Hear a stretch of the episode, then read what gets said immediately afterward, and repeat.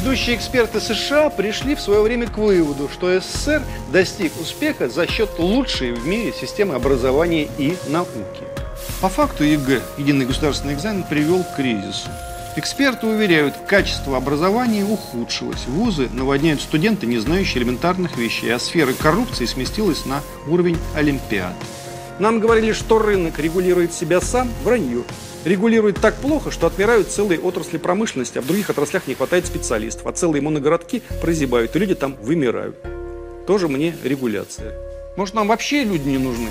Может, нам нужны только миллиардеры из списка Forbes, модельеры, звезды Инстаграма и модные блогеры?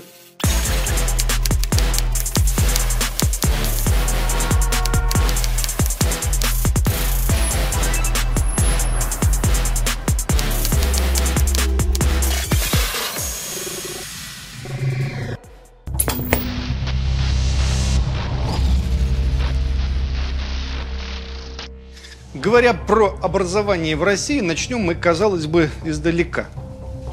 Зададимся банальным вопросом. Как в кратчайшие сроки после самой страшной мировой войны страна, понесшая самые страшные потери, вдруг рванула в космос? Ведущие эксперты США пришли в свое время к выводу, что СССР достиг успеха за счет лучшей в мире системы образования и науки. Потому что профессии ученого и педагога были в СССР престижными и хорошо оплачиваемыми. И финансирование образования и науки в СССР было приоритетным. 11% бюджета Советского Союза тратилось на образование, в то время как в США около 3%.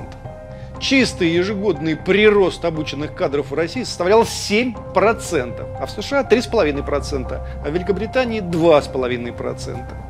Причем американцы в закрытых докладах поражались, если русским, в смысле советским, нужно будет больше специалистов, они с легкостью выдвинут больше специалистов. У них огромные запасы этих спецов. Сегодня мы поменялись местами.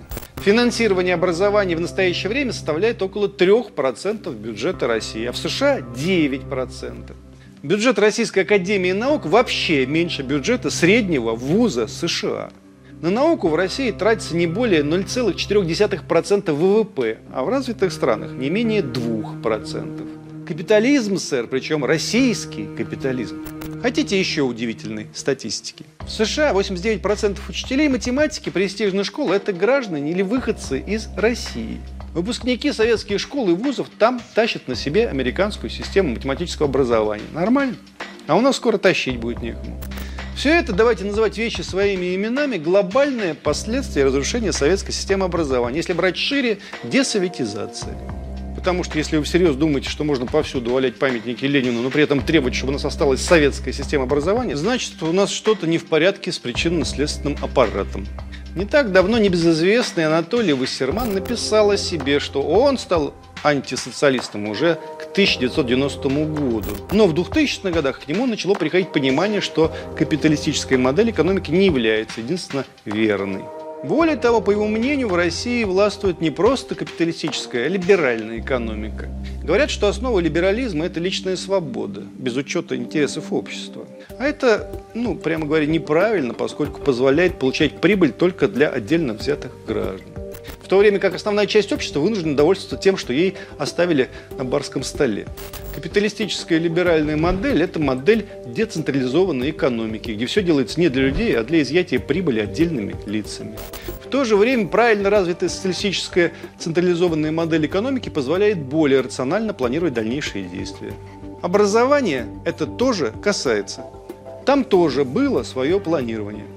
Можно планировать и более рационально использовать полученную прибыль и разумно распределять специалистов в необходимые сферы, что приведет к улучшению жизни всего общества и отдельно взятого гражданина.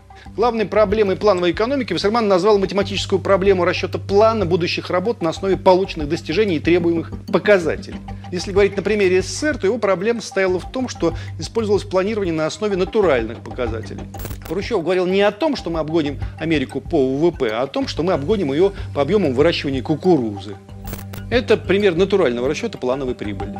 Но уже в 70-х годах глава правительства СССР Алексей Косыгин частично начал использовать другой показатель планирования и расчет прибыли на основе финансовых показателей.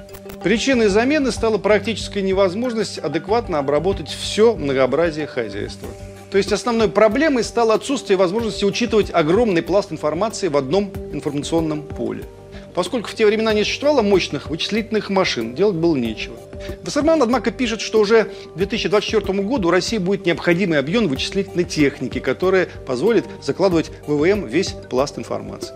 Например, полученную прибыль, желаемую прибыль, расчет финансового рынка с учетом рисков и даже прогноз погодных условий для сельского хозяйства с учетом погрешности. Все это, по мнению Вассермана, позволит вывести плановую экономику на новый уровень. Такая экономика будет не подвластна мировым финансовым кризисам. На нее не будут действовать обвалы мирового рынка. Она позволит иметь задел и подушку безопасности на случай форс-мажорных обстоятельств. Кроме того, плановая статистическая модель даст возможность быстрее продвигать научно-технический прогресс и реализовывать наши идеи. Надежность плановой экономики высвободит ресурсы, позволит использовать рационально и сделать перераспределение национальных богатств более справедливым. Конечно, переход из либеральной модели в плановую экономику будет сопряжен с потрясениями. Но они коснутся тех, кто у нас владеет 90% богатства России, а это 3% населения. Итак, повторим, к 2024 году необходимый объем вычислительной техники у нас будет. Но было бы кому с ней работать. А то у нас иногда кажется, что и некому. Всякий центр цифрового проектирования кто-то сравнил с мельницей, что в нее заложишь, таков и будет помол. Так что без мельника, то есть главного конструктора, инженера, технологов, то есть огромного количества специалистов сверх уровня, которые будут проверять, контролировать и использовать помол, никак не обойтись. А что у нас с этим?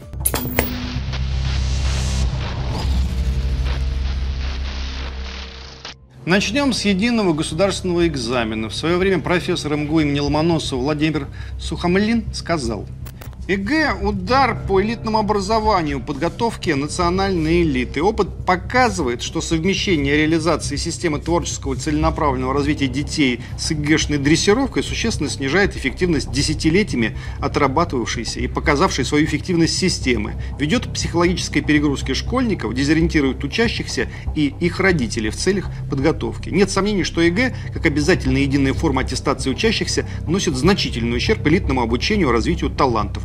Поэтому, естественно, возникает мысль, что разве нынешней России не нужны будущие Колмогоровы и Келдыши? Попробуем ответить на этот вопрос.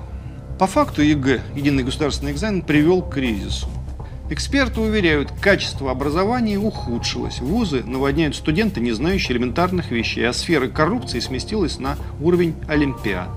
По данным опросов ВЦИОМ, проведенного в июле 2018 года, 77% опрошенных считают, что учащихся натаскивают только на прохождение тестов, в результате чего ухудшается качество знаний. Еще в 2014 году таковых было 64% из числа опрошенных. Кроме того, ЕГЭ не учитывает индивидуальные особенности школьников. Так тоже считают 77% опрошенных. А проверка знаний после введения ЕГЭ стала формальной, поверхностной. При этом, да, 57% опрошенных убеждены, что одаренные дети из регионов получили возможность учиться в престижных вузах. Это правда. И все-таки о минусах. С точки зрения специалистов. Специалисты утверждают, сегодня ученик заканчивает школу со знанием русского и математики и двух предметов, по которым он сдает ЕГЭ. Остальных предметов он не знает или еле-еле знает. Цитирую. «Набравшие максимальное число баллов на ЕГЭ по русскому языку делают массу глупейших ошибок на первом же проверочном диктанте», рассказывают преподаватели МГУ. Что касается математики, за последние годы доля школьников, которые, сдав ЕГЭ по математике, не знают самых элементарных вещей школьного курса математики, увеличилась с 14% до 40% и выше, по новейшим исследованиям. Кроме того, подготовка к ЕГЭ увеличила расходы населения те, кто хочет получить высокий балл на ЕГЭ и поступить в хороший вуз, вынуждены готовиться за деньги на специальных курсах или у репетиторов, поскольку базовое образование не справляется с подготовкой к экзамену. По крайней мере так, по данным общественной палаты, считает 92% опрошенных. Платным услугам прибегает почти 62% учащихся, тратят на это до 6 тысяч рублей в месяц и больше. В 2016 году образовательные курсы, репетиторы и преподаватели заработали 130 миллиардов рублей. Этот рынок будет ежегодно расти на 2-3%. К 2021 году, по прогнозу исследователей, рынок может вырасти до 150 миллиардов рублей. Говорят, одна из идей ЕГЭ состоит в том, чтобы избавить сферу образования от коррупции приемных комиссий. Ну да, с этой задачей ЕГЭ справился, переместив расходы родителей на рынок репетиторов, который на этом фоне пережил невидимое удорожание. Но коррупционная составляющая, да, напомню, уползла в сферу Олимпиад. В 2017 году, например, олимпиадники заняли все бюджетные места на факультете международной журналистики в МГИМО. Ни на что не хотим намекать, и тем не менее.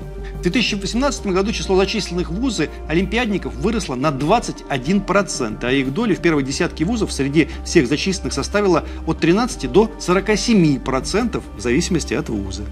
Такая вот картинка. Идем дальше.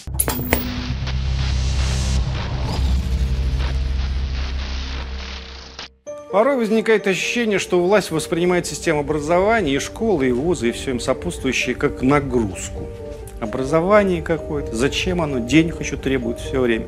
Умные люди давно заметили, что на самом деле образование выполняет как минимум три основные функции. Развитие человека, культурно-цивилизационного воспроизводства общества и, наконец, подготовки квалифицированных кадров для производства. Ну, не всегда выполняет, но, в принципе, должно. Переходим к частным вопросам. Вроде бы знаковые вещи должны совпадать. Если для выпускников вузов проблема найти приличную работу по специальности, а для работодателей проблема найти хороших специалистов.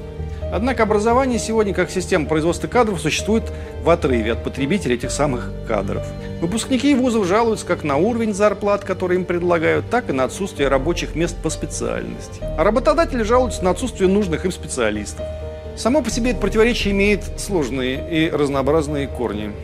В числе прочего, мы наблюдаем отсутствие баланса между спросом и предложением, когда, грубо говоря, вместо требуемых производству геодезистов предлагают юристов, а вместо инженеров-технологов – пиар-технологов или психологов. В советское время существовала система обязательного трудоустройства выпускников вузов. Фильм «Коллеги» по одноименной повести молодого Василия Аксенова я недавно пересмотрел с Ливановым, Лановым и Ануфрием в главных ролях. Он как раз про это как вчерашний лоботряс становится мужчиной и мастером сверхкласса и сверхуровня. В этом поселке два года не было врача. Ну и попросил туда назначение. Ух, как мне все это надоело. Вся эта трипология, все эти высокие словеса. Я люблю свою страну и, не задумываясь, отдам за нее руку, ногу, жизнь. Но я в ответе только перед своей совестью. Понятно? Ты не прав, Алешка. Мы в ответе перед всеми людьми. Попробуйте, к слову сказать, сравнить «Коллеги» фильм и книгу с другой картиной и другим литературным произведением, фильмом «Морфий» Балабанова по Михаилу Булгакову. Это ж об одном и том же. Куда же вы, доктор, пропали, а? С Танечкой, наверное, кокетничали? Вы еще узнаете. Ага.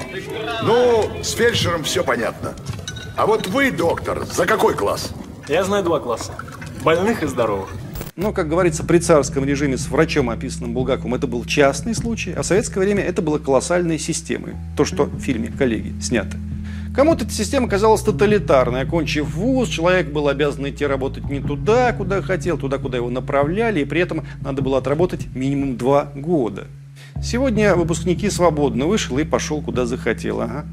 На деле же старый порядок был системой гарантии и профессиональной адаптации – Цитирую мнение специалистов. Выпускник гарантированно получал рабочее место по специальности. Для молодого специалиста существовали определенные гарантии, в частности, возможность мягкой адаптации к конкретному производству в конкретной отрасли, то есть непосредственной привязки его теоретических знаний к практическим навыкам. Выпускнику гарантировалась минимальная достойная оплата, которая составляла 120 тогдашних рублей. Сегодня это эквивалент 60 тысяч рублей. Конечно, при этом можно было оказаться за 3 земель от места учебы и малой родины. Но, с другой стороны, периферия как раз давала возможность более успешного и быстрого старта. Наконец, через два года все равно можно было вернуться в родные пенаты. Именно поэтому в Советском Союзе существовали негласные цензы, на которые так сердились представители некоторых особо одаренных наций. По сей день многие жалуются, вот где меня не взяли по пятому пункту, а взяли какого-то, скажем, из Башкирии, какого-то, скажем, из Абхазии, еще кого-то, к примеру, из Калмыкии или из Бурятии, или из Дагестана еще. Мы можем допустить, что не попавшие в те или иные вузы могли обладать сопоставимыми или даже большими талантами, чем поступившие в вуз ребята из Бурятии или Дагестана или из Калмыкии. Разгадка такой вопиющей несправедливости была банальна. Ребята из Бурятии, Башкирии и Дагестана после двух лет работы по распределению возвращались, как правило, к себе на малую родину. Работать там врачами, учителями, инженерами и так далее, в зависимости от того, на кого учились. Советская власть хотела, чтобы у каждой народности была своя элита, научная и культурная. Они, попавшие в ВУЗ по пятому пункту, как правило, не поехали бы в Бурятию и в Дагестан. Увы. Поэтому в каждом частном случае человек с его обидой, может, ты прав, но логику государства надо понимать. Это была родительская логика, логика власти, которой милы все дети. Идем далее. Отличная учеба в советских вузах, то есть красный диплом, давали возможность первым выбрать лучшее место распределения, отказаться от распределения в пользу самостоятельного трудоустройства, поступить в аспирантуру, что в то время означало почти гарантированное безбедное существование после защиты диссертации и успешную научную или управленческую карьеру. Успех в учебе тогда был напрямую связан с последующим жизненным успехом. Сегодня этой связи практически не существует. Учишься и учишься, учеба ни на что не влияет. При самой лучшей подготовке и при все том же красном дипломе самый талантливый студент может не получить хорошего места. Уже с начала учебы студент без подработки не только не может обеспечить свое физическое существование, если у него нет богатых родителей, но и становится перед выбором. То ли учиться с усердием и не получать по окончанию хорошей работы, то ли работать в ущерб учебе. В большинстве случаев работать и качественно учиться на дневном отделении невозможно. Зато если ты работал, после защиты диплома ты снова будешь иметь работу и еще двух-трехлетний опыт. Надо заметить, что в советские времена система послевузовского распределения отнюдь не носила благотворительного характера. Отучился, имеешь право на работу. С определенными оговорками перечень мест все же выстраивался в соответствии с реальной потребностью народного хозяйства. И выпуск дипломников был соотнесен с тем, сколько людей данной специальности требуется в той или иной сфере. Это то самое планирование, о котором говорил Вассерман.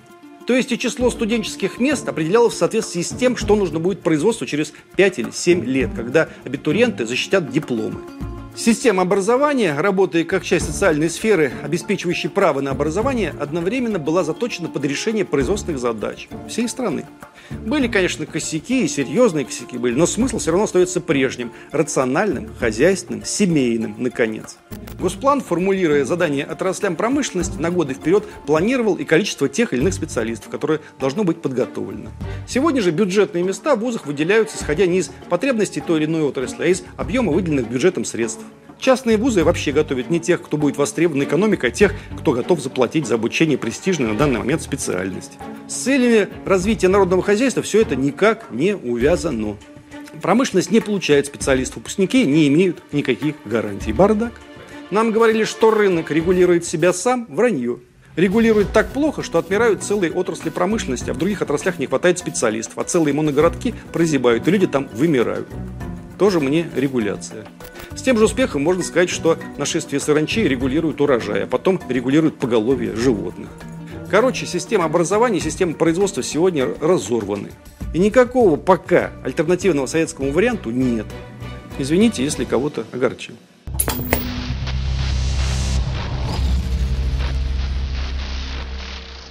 Говорят, что снижение школьной и университетской неуспешности в два раза соответствует на десятилетнем горизонте росту ВВП страны на 2%, а на 20-летнем на 5-6%, а на 30-летнем свыше 10%.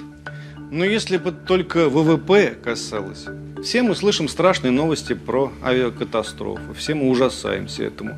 А специалисты вот что в связи с такими новостями отмечают. Советский пилот, прежде чем стать командиром пассажирского лайнера с реактивным двигателем, проходил длительную школу. Сначала летное училище на легких самолетах, потом переходил на более сложную технику, добираясь опыта управления машинами разного типа. Пилоты шутили, что они вечно молодые. После училища молодой пилот, через 2-3 года молодой командир, еще через пару лет молодой второй пилот машин третьего класса, потом опять молодой командир и так далее. Пилоты седоголовые постоянно учились, все время повышали свою квалификацию. Сейчас этих ступеней подготовки нет. Проблема в том, что училище наши нищие, техника разгромлена, говорит вице-президент профсоюза летного состава России Альфред Малиновский. Летчики и инструкторы в Ульяновском университете получают 20-25 тысяч рублей, при том, что это тяжелейшая нервная напряженная работа. Сейчас пилот приходит после училища и садится сразу на самолеты, оснащенные программным обеспечением. Он взлетает вручную, набирает высоту 30 метров, втыкает программу и 9-10 часов летит, сложа руки. За 30 метров до земли он выключает программу и визуально досаживает машину. Сейчас, когда случается нештатная ситуация, летчику надо взять в руки штурвал и посадить борт визуально. А если еще и видимость плохая или ночь, то он просто оказывается несостоятельным. Чтобы действовать не задумываясь, пилоту нужны тысячи часов налета при нахождении нахождении в контуре управления, держась за штурвал и глядя на приборы. По его словам, раньше такой опыт у пилота накапливался примерно за 10 лет, когда общий налет был 6-7 тысяч часов, а по приборам где-то 2 тысячи часов. Эксперты отмечают, что чрезмерный расчет на автоматику – это проблема не только России, но и всего мира. Пилоты становятся операторами компьютера, а навыки пилотирования вручную получают преимущественно на тренажере. Два раза в год все пилоты гражданской авиации проходят аттестацию на тренажере, отрабатывая нештатные ситуации. Но представители советской школы уверены, современная система образования не дает нужного опыта для безопасных полетов и правильного поведения в нештатных ситуациях. Но если бы такая ситуация была только в авиации – она же почти везде. Воспроизводство нового квалифицированного персонала в России едва ли не полностью сломано. Выпускники вузов имеют, как правило, низкую степень подготовки и отсутствие первичных навыков. Недавно Росстат обновил статистический ежегодник, так что интересно посмотреть, как мы дооптимизировались в контексте образования. Россия приняла от СССР около 70 тысяч образовательных организаций, осуществляющих начальное, среднее и общее образование. Наиболее агрессивное закрытие и физическое уничтожение школ началось с начала нулевых и происходит по сей день. Важно отметить, что с 2000 года не зафиксировано ни одного года, когда было бы положительное сальдо, только закрытие каждый год и без исключений. К 2018 году осталось 42 тысячи образовательных учреждений, то есть с 2000 года было закрыто, переоборудовано в другие организации и физически уничтожено 40% учебных учреждений со времен распада СССР. Отчасти это обусловлено демографической катастрофой 90-х годов и начала нулевых годов. В 90-е училось 22 миллиона школьников, потом мы упали до 13 миллионов 600 тысяч школьников, потом из-за некоторого, впрочем, уже остановившегося роста рождаемости восстановились до 15,5 миллионов но это ненадолго. В СССР в среднем на школу приходилось 300 школьников. Этот уровень плюс-минус сохранялся в 90-е, потом снизился до 242 школьников в 2005-2006 годах и растет с тех пор, доходя до 400. В чем тут смысл? Все, что ниже 300 – недоукомплектованность школ, а выше – переукомплектованность, дефицит свободных мест. Другими словами, агрессивное сокращение школ в начале нулевых было связано с главным образом с демографическим коллапсом. А последние 7 лет сокращают школы преимущественно с оптимизациями, перспективе это приведет к существенному снижению качества образования ввиду того, что площади и образовательные программы подогнаны под определенное количество учеников и учителей. Рост учеников на школу отразится в дефиците внимания и контроля ученикам. СССР славились развитой сетью системы ПТУ, но развал уничтожения методом ковровых бомбардировок промышленности в России привел к снижению спроса на квалифицированных рабочих. Около 4300 ПТУ было в начале 90-х, а осталось их меньше 750 выпускалось около 1 миллиона 200 тысяч квалифицированных рабочих каждый год. Теперь в 6 раз меньше, 200 тысяч. С высшим образованием картина та же самая. Минус 32% вузов всего за 6 лет. Не спорим, было много, слишком много дутых вузов, которых непонятно чему обучали, непонятно кто работал. И тем не менее языком цифр. Вузов было 1115 в 2010 году, стало 766 в 2017 году. Студентов было 7,5 миллионов в 2008, а в 2017 4 миллиона 200 тысяч человек. Ладно, вузы негодные закрыли, но почему у нас людей с высшим образованием стало разительно меньше? Скажут, а зачем они нужны? Так нам и ПТУшники тоже давно не нужны, и с высшим образованием тоже, как выясняется, не нужны. А какие нужны-то? Может, нам вообще люди не нужны? Может, нам нужны только миллиардеры из списка Forbes, модельеры, звезды Инстаграма и модные блогеры? Они же у нас сегодня центр вселенной. Вокруг них все вертится. Специалисты констатируют, одна из центральных проблем долгосрочного макроэкономического потенциала в России заключается в том, что просто нет людей, которые будут поднимать страну из руин. Количество выпущенных квалифицированных рабочих минимальное за минувшие 90 лет, с 30-х годов прошлого века. Количество выпущенных студентов вузов минимальное за последние 15 лет, и тенденции все хуже. При этом не берем в внимание то, что само по себе качество новых кадров катастрофически падает, повторимся. Все мои знакомые преподаватели вузов в один голос об этом говорят. Если вспомнить про расходы на образование, то с 2008 года они фактически стагнируют. Сокращаться они начали с 2013 года, падали до 2016 года, в 2017 стабилизировались, имелся незначительный восстановительный рост в 2016 году, но это все несерьезно. Итога, что мы имеем в сухом остатке? Демографический коллапс, отягощенный частичным развалом системы образования, хроническим недофинансированием и отсутствием каких-либо приоритетов властей в этом направлении. И молодежь, которая по большей части в гробу видела все это государство, раз, церковь, два, скрепы и бессмертные полки, три. Такая картинка. Извините, другой не могу нарисовать.